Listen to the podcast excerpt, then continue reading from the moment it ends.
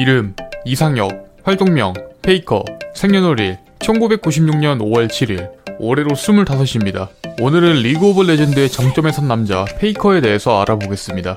페이커는 고등학교 2학년 때 프로게이머로 데뷔했습니다. 페이커는 아마추어 시절 고전파라는 닉네임으로 솔로랭크 1위를 찍은 시기였고 프로로 발탁되면서 선발전에 나갔는데 당시 최상위 팀이었던 CJ 블레이즈의 미드라이너 앰비션을 솔로킬을 내면서 엄청난 주목을 받게 됩니다. 이후 앰비션은 자신이 페이커에게 처음으로 죽어본 사람이라며 뿌듯해했습니다. 페이커의 통산 전적은 총 835전 568승 267패, 우승 21회, 준우승 8회, 메이저 MVP 5회 선정이라는 커리어를 가지고 있습니다. 그 외에도 리그 오브 레전드 월드 챔피언십 최다 우승 선수, 라이엇 게임즈가 주관하는 대회를 모두 우승한 유일한 선수, 챔피언스 코리아 최다 우승 선수 같은 기록도 가지고 있습니다. 현재 T1의 공동 구단주 자격을 가지고 있습니다. 3년 재계약을 맺으면서 지분에 따른 part owner가 되었는데 선수 생활을 마감하더라도 회사의 임원 자격으로 구단 육성에 참가하게 됩니다. 이는 국내 e스포츠 역사상 최초의 사례입니다. 과거 페이커를 영입하기 위해 중국에서 100억, 미국에서 백지 수표를 제시했다는 루머가 돌았습니다. 하지만 페이커는 실제 스카우트 당시 한국에서의 성적이 좋지 않아 외국으로 가게 되면 마음이 편하지 않아 모두 거절했다고 얘기했습니다.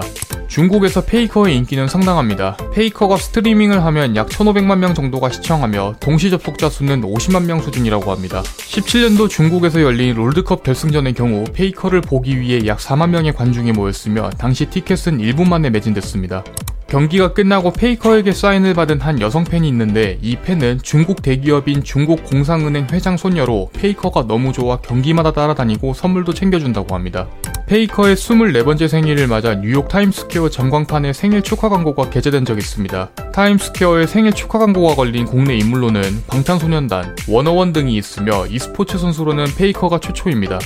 페이커는 마포고등학교에 다녔습니다. 졸업은 하지 않고 프로게이머 생활을 시작하면서 자퇴했으며 마포고를 다닌 다른 롤 프로게이머로는 데프트가 있습니다. 참고로 학창시절 둘은 서로 모르는 사이였습니다. 아마추어 시절의 페이커는 랭크 게임 없이 일반 게임만 돌리던 유저였습니다. 하지만 500승 이상을 기록하면서 일반 게임 매칭이 잘 잡히지 않는다는 이유로 어쩔 수 없이 랭크 게임을 시작했다고 합니다. 롤에서 충을 양성하는 기여도가 상당히 높습니다. 페이커는 저격밴이 불가능할 정도로 상당히 넓은 챔프폭을 자랑하는데 이 때문에 대회에 새로운 챔피언을 들고 나올 때마다 해설진이 직접 솔랭 주의보를 내릴 정도로 상당히 많은 충을 양성합니다. 페이커의 연봉은 국내 프로 스포츠 선수 중 제일 높은 편입니다. 구체적인 액수는 밝혀진 적 없으며 2017년 기준 이대호의 연봉인 25억 원보다 높다고 공식 발표가 났는데 이는 광고 수익까지 합쳐 약 40에서 50억 원 정도로 추정됩니다. 페이커는 본인의 이상형으로 키가 크고 본인의 이야기를 잘 들어주는 사람으로 골랐으며 그 외에도 여러 가지가 있지만 본인보다 롤 잘하는 여자를 꼽았습니다. 두 살 어린 남동생이 있습니다. 동생의 tier는 실버인데 주변 사람들에게 페이커 동생이라고 하면 실버 주제에 페이커 동생이라고 할 수 있냐면서 항상 극딜 당한다고 합니다. 개인 방송에서 상대 챔피언의 킬각을 보았을 때 주로 쓰는 말로 자바쪼를 외치고 상대방을 그대로 잡습니다. 이 때문에 자바쪼 모음이 따로 만들어질 정도며 페이커가 잡고 싶으면 킬각이라는 유행어도 생겼습니다.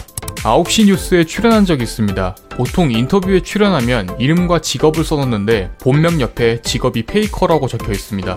페이커는 데뷔 전 기초생활 수급자 가정이었습니다. 하지만 평소에 돈을 많이 쓰는 성격은 아니었으며 친구들과 PC방에 가고 싶으면 버스비를 아껴서 갔다고 합니다.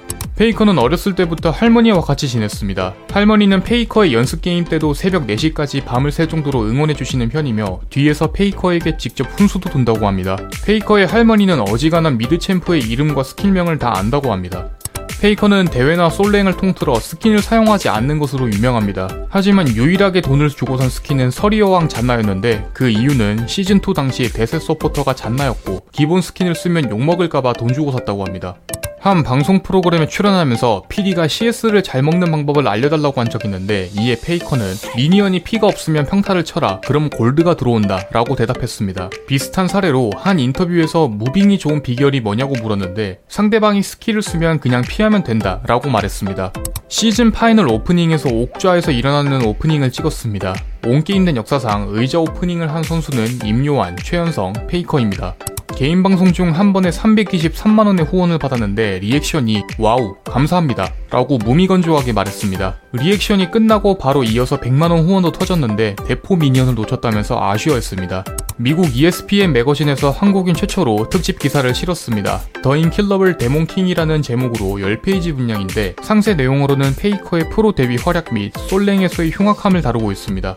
2017년 SKT와 삼성의 롤드컵 결승전에 패배하면서 눈물을 보였습니다. 경기가 끝난 뒤 페이커는 고개를 숙이며 오열했고 페이커의 우는 모습을 본 중국 팬들은 페이커의 이름을 외쳤습니다. 당시 페이커의 눈물은 엄청난 화제가 되면서 네이버와 중국 웨이보의 실시간 검색을 장악했습니다. 페이커는 메모리 브랜드인 클레브와 콜라보 광고를 찍은 적 있습니다. 광고 속 대사로는 불 좀 꺼줄래? 내 램 좀 보게 라고 얘기했는데 촬영 후 흑역사가 될 것 같아서 한 번도 본 적이 없다고 합니다. 수많은 해설가와 선수들이 페이커에 대한 평가를 했는데요. 다음과 같습니다. 나보다 롤 잘하는 사람은 페이커뿐이다. 페이커는 신이다. SKT를 이겼지만 페이커에겐 도저히 이길 수 없었다. 신은 피를 흘릴지언정 죽지 않는다. 페이커는 e스포츠의 마이클 조던 같은 존재가 됐다. 자기 자신을 증명하기 위해서는 페이커를 이겨야 한다. 나를 북미의 페이커라고 불러주는 그 이상의 칭찬은 없다. 신은 평가 대상이 될 수 없다. 내가 벽을 느낀 선수는 13년도 페이커밖에 없다. 그 이후로는 아무도 없다. 페이커에게 졌던 장면은 그만 보고 싶다. 지금까지 리그 오브 레전드 프로게이머인 페이커에 대해서 알아보았습니다. 여러분이 궁금한 인물이 있다면 댓글로 달아주시기 바랍니다. 공시생 제이군 채널을 구독하시면 더 많은 인물 정보에 대해서 확인하실 수 있습니다. 시청해주셔서 감사합니다.